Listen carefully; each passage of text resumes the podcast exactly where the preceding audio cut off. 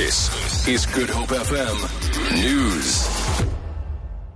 Good afternoon. The Economic Freedom Fighters has become the latest opposition party to reject the findings of the Seriti Commission on the arms deal as a whitewash.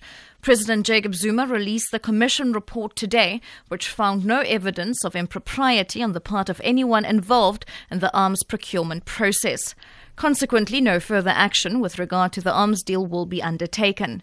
EFF spokesperson Mbuyiseni Ndlozi says the outcome makes it difficult to ever trust commissions of inquiry as tools to uncover the truth. Can be that when there's been proper uh, independent inquiries in a court of law, uh, Tony Yengeni, Schabir Shaik went to prison on the basis of the corruption in relation to the arms deal.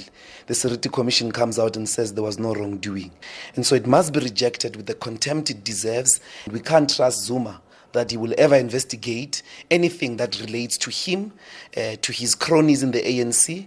So we, we will have to wait for a new government to do so uh, and hold whoever uh, that uh, you know was uh, there uh, and benefited illegitimately accountable. Meanwhile, the ANC has commended the Commission for conducting an exhaustive inquiry and expressed hope that it would put the long running controversy to rest. The DA has asked why the Commission chose to ignore evidence unearthed by European probes into companies involved in the deal. Other opposition parties have also rejected the findings.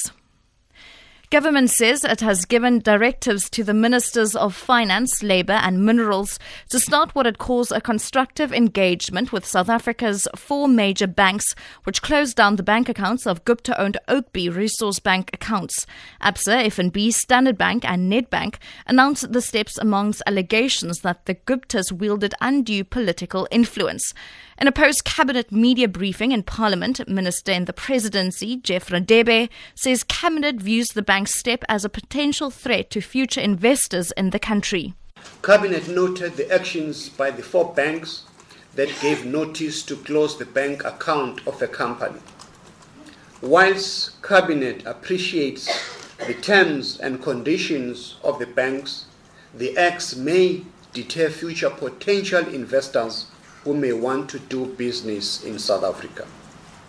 Cabinet endorsed that the Ministers of Finance, Labour and Mineral Resources should open a constructive engagement with the banks to find a lasting solution to this matter.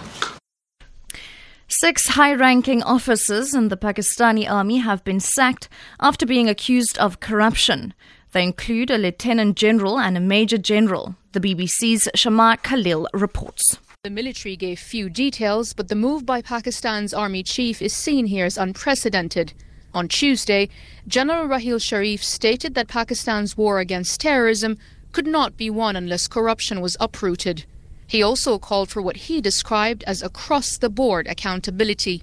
Observers say the timing of the sackings and the remarks was meant to put pressure on the government. South African born actress Charlize Theron and Wits, Wits paleontologist Lee Berger have been named among Time magazine's 100 most influential people of 2016. Theron's been cited for her work with HIV positive children in Africa through a Charlize Theron African Outreach Project. Berger has been credited for his groundbreaking excavation of the Homo naledi fossils at the cradle of humankind outside Johannesburg last year, as well as his earlier work on the Australopithecus sediba or Littlefoot. Finally, the rand is currently trading at 14 rand 31 to the dollar, 20 rand 52 to pound sterling, and 16 rand 16 to the euro. Looking at commodities, gold is trading at $1,252 and the price of Brent crude oil is at $44.87 a barrel. For Grip FM News, I'm Shellen Barnes.